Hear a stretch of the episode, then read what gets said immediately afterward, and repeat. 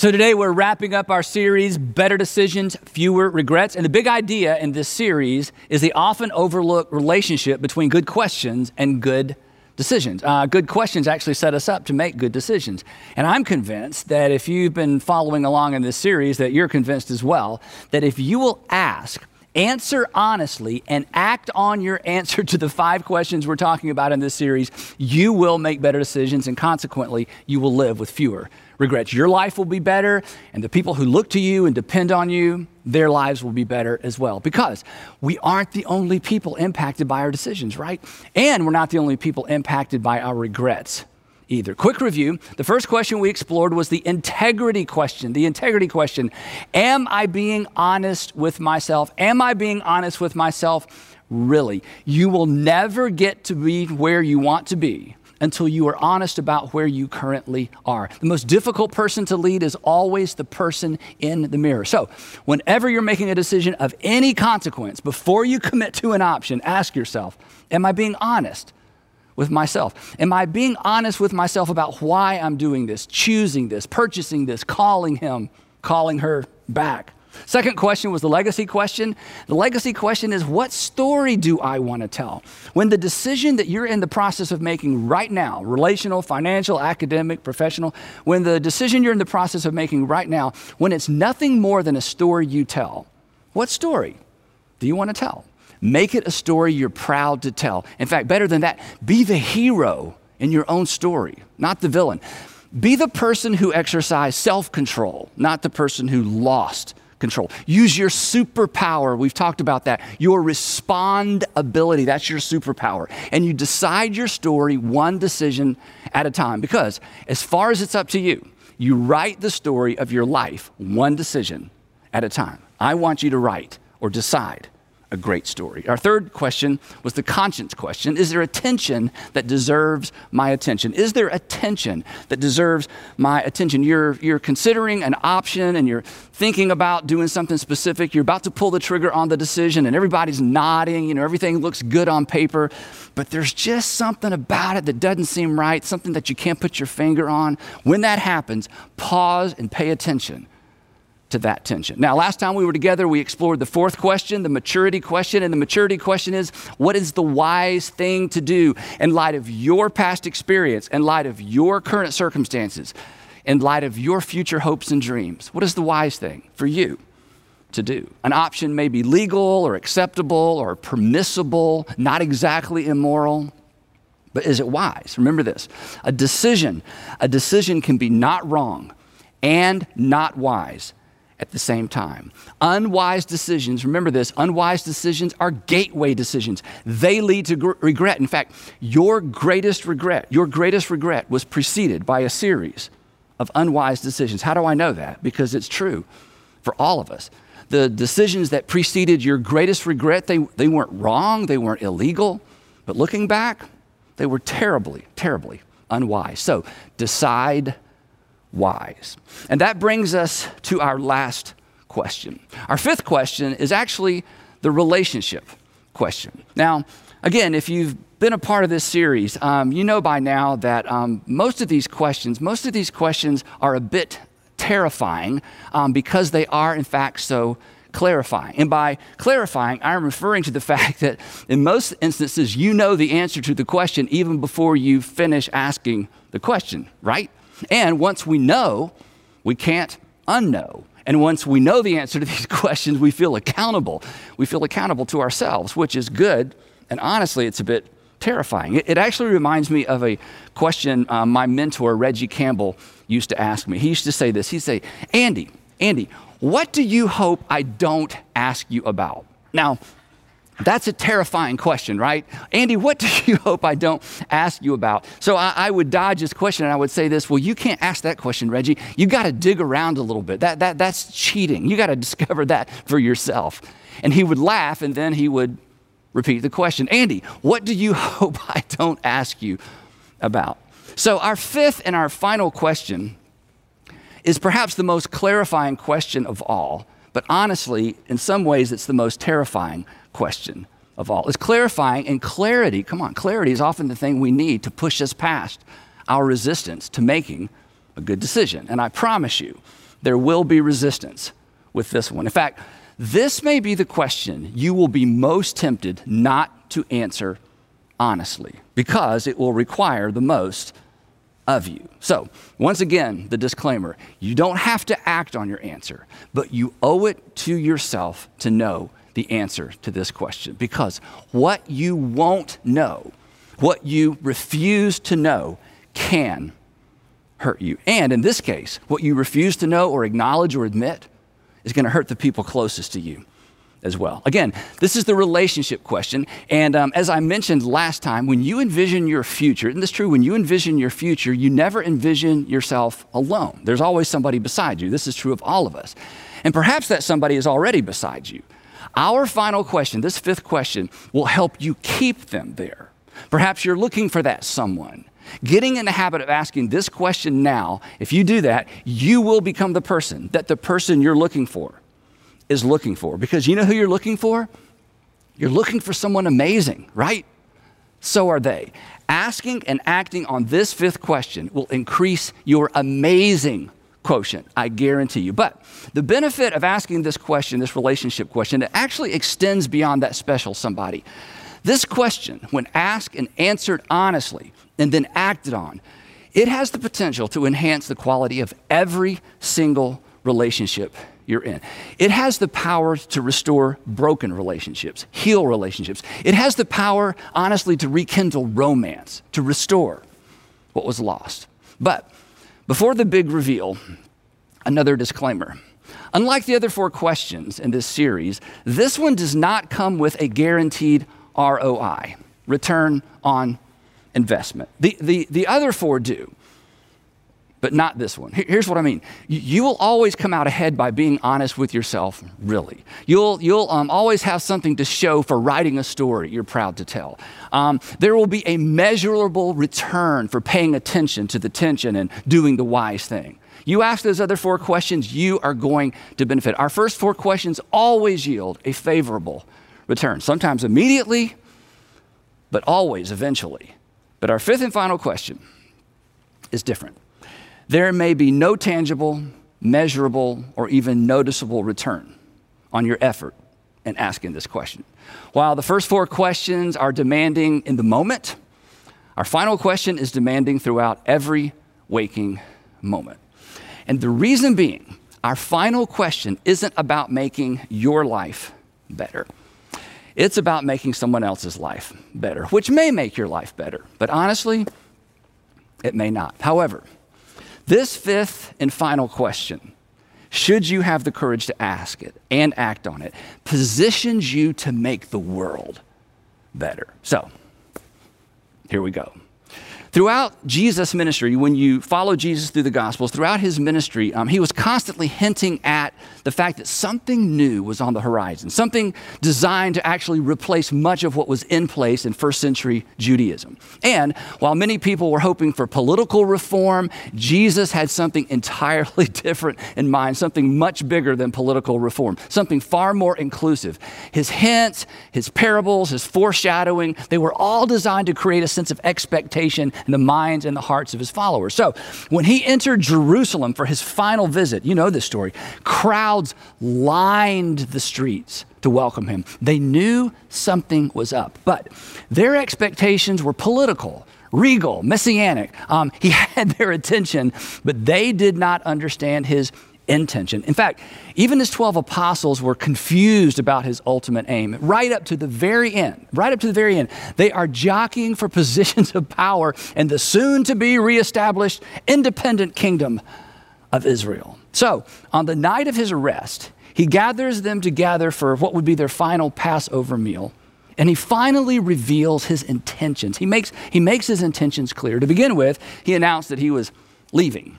Um, and that was a problem. As we've talked about before, uh, Jesus was their security blanket. Wherever Jesus went, crowds gathered. And the crowds kept Jesus' enemies from getting close. So if Jesus leaves, if Jesus goes missing, odds are the apostles are probably going to go missing as well, and not in a good way. Besides, why would, why would Jesus leave now? They were on the precipice of a revolution. I mean, the kingdom was about to be restored. So, on this final night together, he spells it out for them in terms that, well, in terms that have become so familiar to many of us.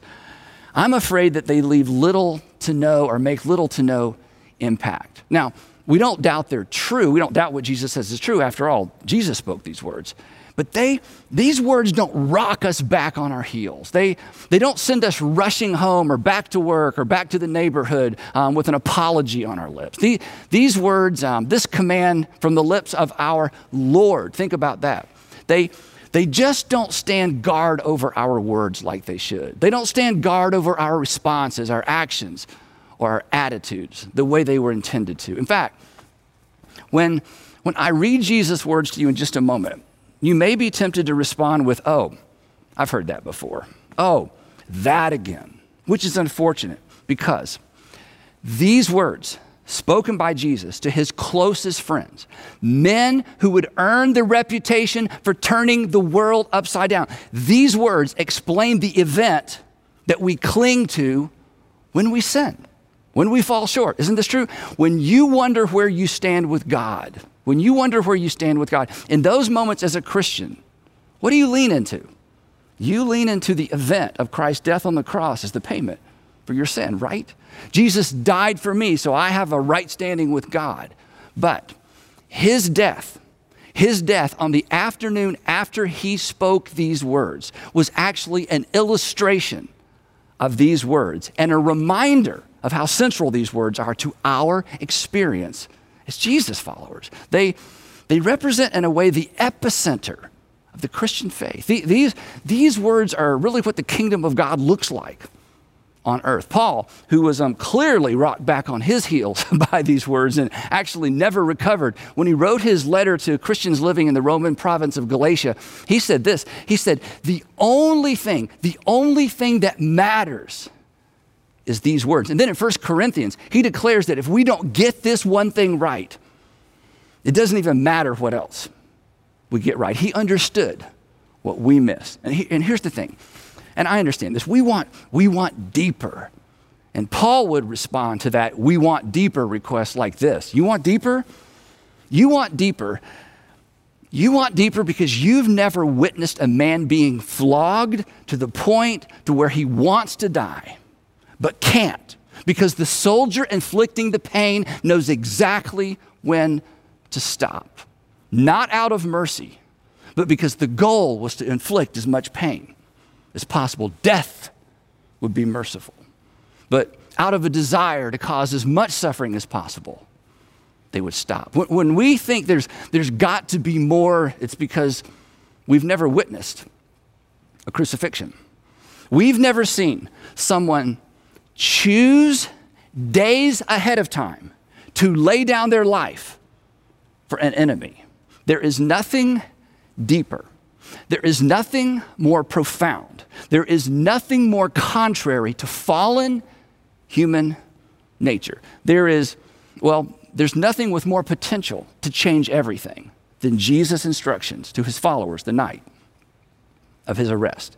His words represent a paradigm shift of, it's no exaggeration to say, of epic proportion. They would, again, they would turn the world upside down because they established a kingdom that looked upside down to the world.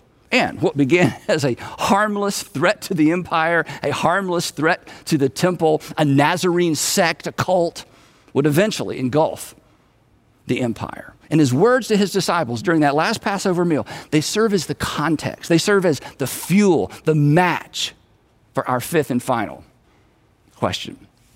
Here's what he said. And I wish for a moment you could hear them as if you're hearing them for the very first time. Allow these words to set you back on your heels to leave you scrambling for your slice of the conflict pie in your relationships. I, I, hope they will compel you to forgive, to be kind, to loan your strength, to tame your tongue, to adjust your pace, to open your wallet, to reshuffle your values. Here's what he said A new command, a new command I give you.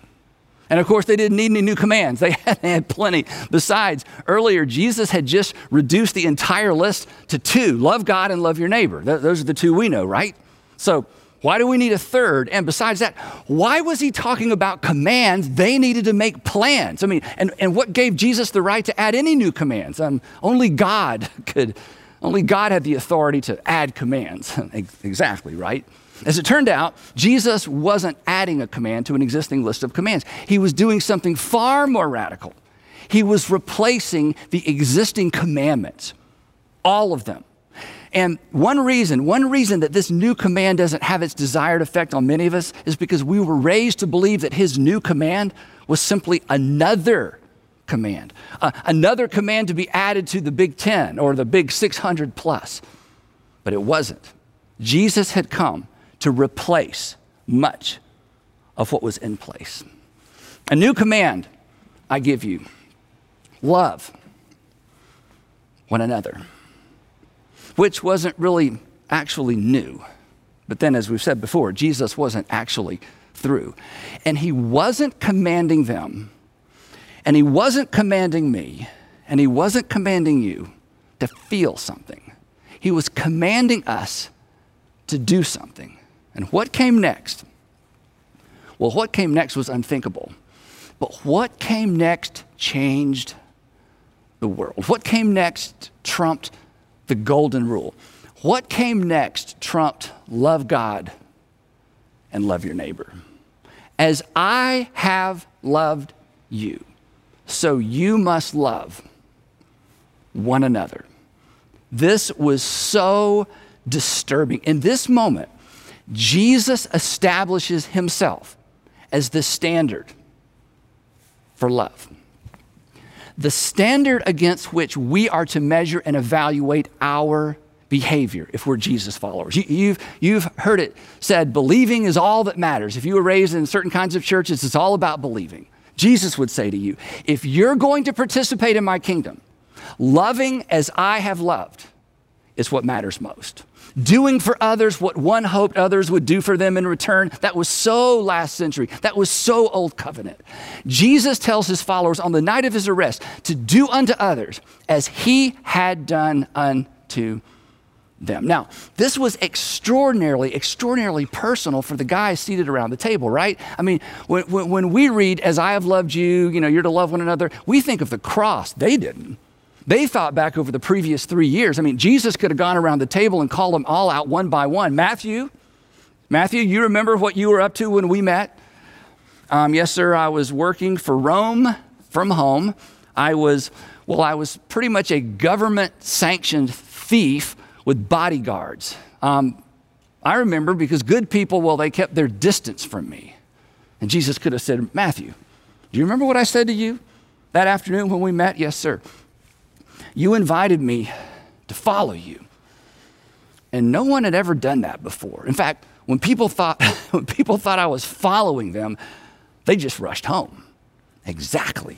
Matthew, extend that same grace to every single person you meet for the rest of your life.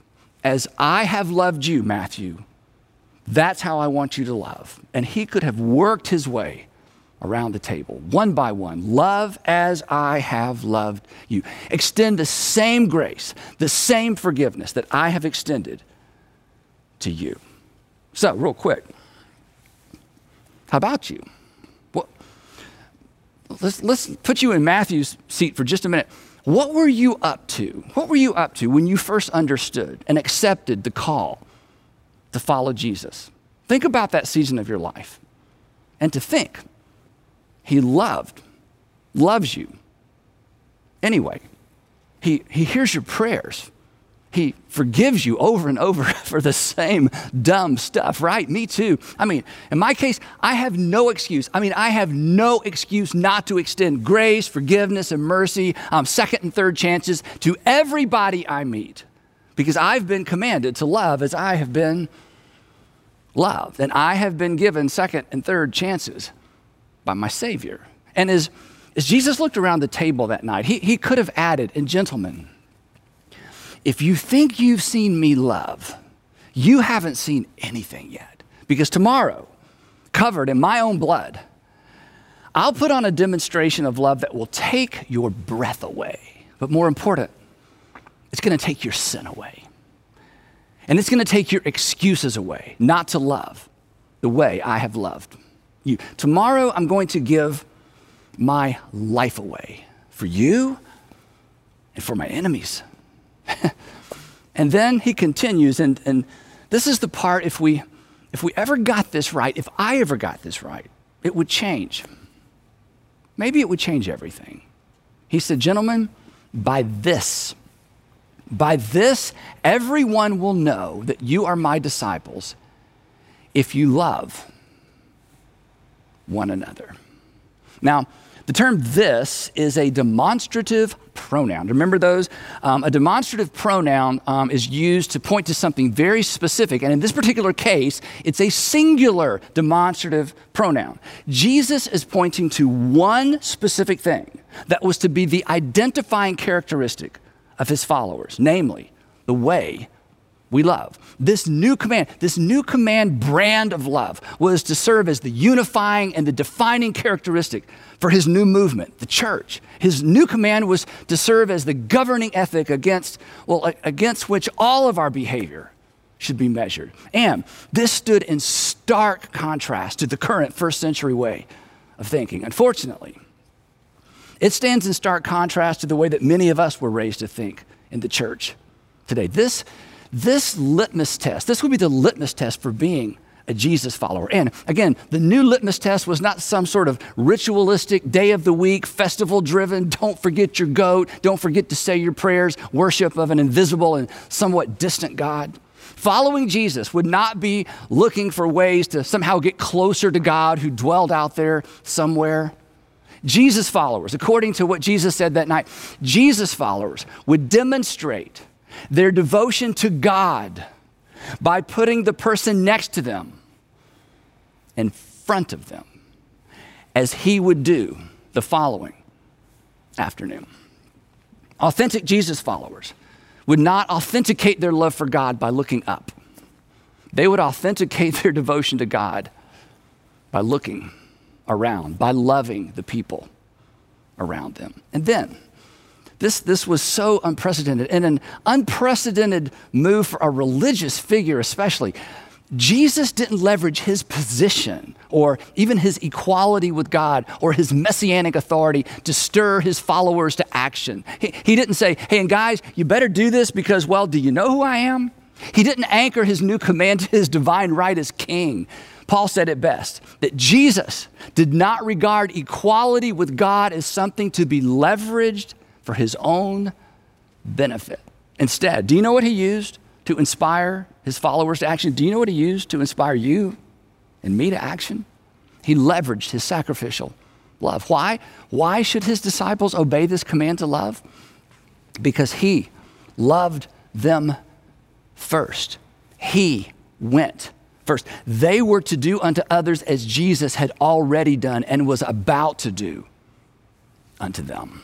A new command I give you love one another. As I have loved you, so you must love one another. Jesus' new all encompassing command was, well, it was far less complicated than the prevailing system, but it was far more demanding. There, there are no loopholes, no workarounds in this brand of love. It's why we avoid it. It's why we are tempted to take the new command and simply add it to a list of commands, perhaps hoping it will get lost in the mix. And that brings us at last to our fifth and our final question the relationship question. The question, honestly, that paves the path to relational health. The question that really lays a foundation for mutually beneficial and mutually satisfying relationships. A, question that honestly brings inescapable clarity to just about every relational decision you will ever bump up against. A question, um, I think, a question everyone should ask, but a question that Jesus followers, well, we have to ask it. Our fifth question is this What does love require of me? What does love require of me? This clarifying and, as I said earlier, terrifying question should stand guard over our consciences. Um, it should serve as a guide, a signpost, a compass as we navigate the complexities of relationships. Um, it should inform how we date, how we parent, how we boss, how we manage, um, how we coach. It should form a perimeter around what we say and what we do in our roles as spouse, co-worker, neighbor, friend.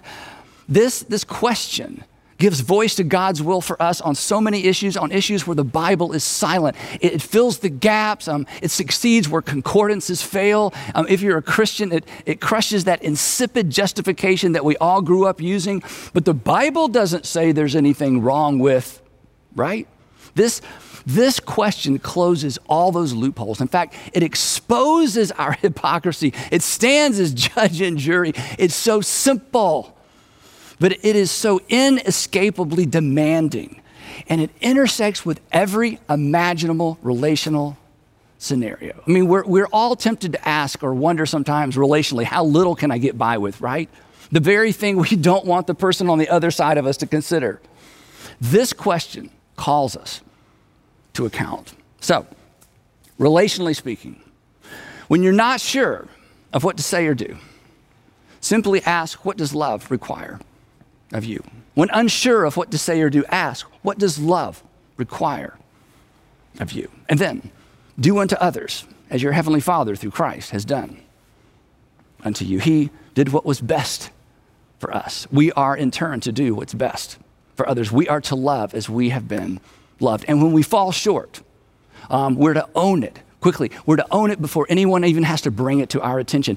And if that sounds like too much to ask, congratulations, then now you know that you understand exactly what Jesus is asking of us. If there's something in you that's like, I, I just don't know if I can live up to that, then you understand what he's calling us to. Now, I imagine that you're smart enough and emotionally dialed in enough to know what love requires of you most of the time, even if we don't want to admit it, right?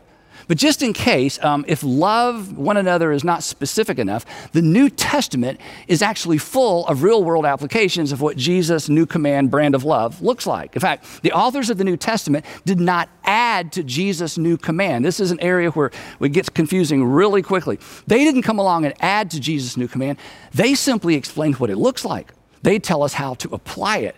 And the Apostle Paul provides us with, I think, the clearest applications. In his letter to um, Christians living in, in uh, the Roman province of Galatia, we mentioned earlier, he insists, he says this when it comes to relationships, God will always nudge you. The Spirit of God will always nudge you in the direction of kindness, goodness, gentleness, faithfulness, and self control.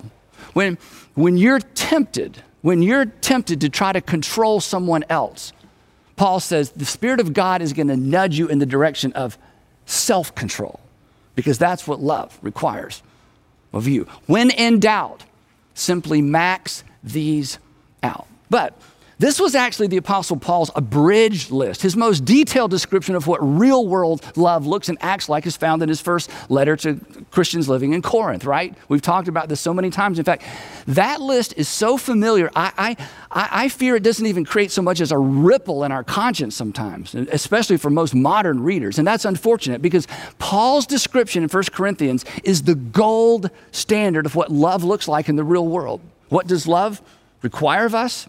You know this. He says, well, it's patient, um, it's, it's kind. This brand of love doesn't envy, it doesn't boast, it's not proud, it does not dishonor others. Love never treats another person dishonorably, disgracefully, indecently. Again, love never treats another person dishonorably, disgracefully or indecently. One more time. Love never treats another person dishonorably, disgracefully, or indecently because Jesus never treated another person, including you, dishonorably, disgracefully, or indecently. What if we just got that right? Love, he goes on, he says, love doesn't create regret it's not self seeking. Um, it's not easily angered. It doesn't keep score. Um, love conveniently forgets the bad and elevates the good. Um, love forgives and pretends to forget. That's what love requires. Love doesn't, love doesn't delight in evil, but it rejoices with what's true. It always protects. In other words, love never smuggles something harmful into the relationship. Just the opposite. Love keeps harmful things out. Love doesn't seek to win arguments. Love works to protect the relationship. Love chooses to trust. He, he finishes up, finishes up this, this powerful piece of literature. He says, Love always hopes and it always preserves, it always protects. That's what love requires of us.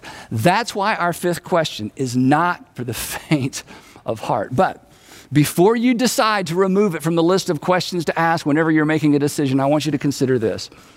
Isn't that or aren't these things what you hope for or even expect from the people closest to you? Your spouse, your fiance, your significant other, your kids? Isn't, isn't this what you hope for from your friends and your neighbors and the people you work with? I mean, if these are the behaviors or responses we consciously or even subconsciously expect from others, shouldn't they be required of us as well? So,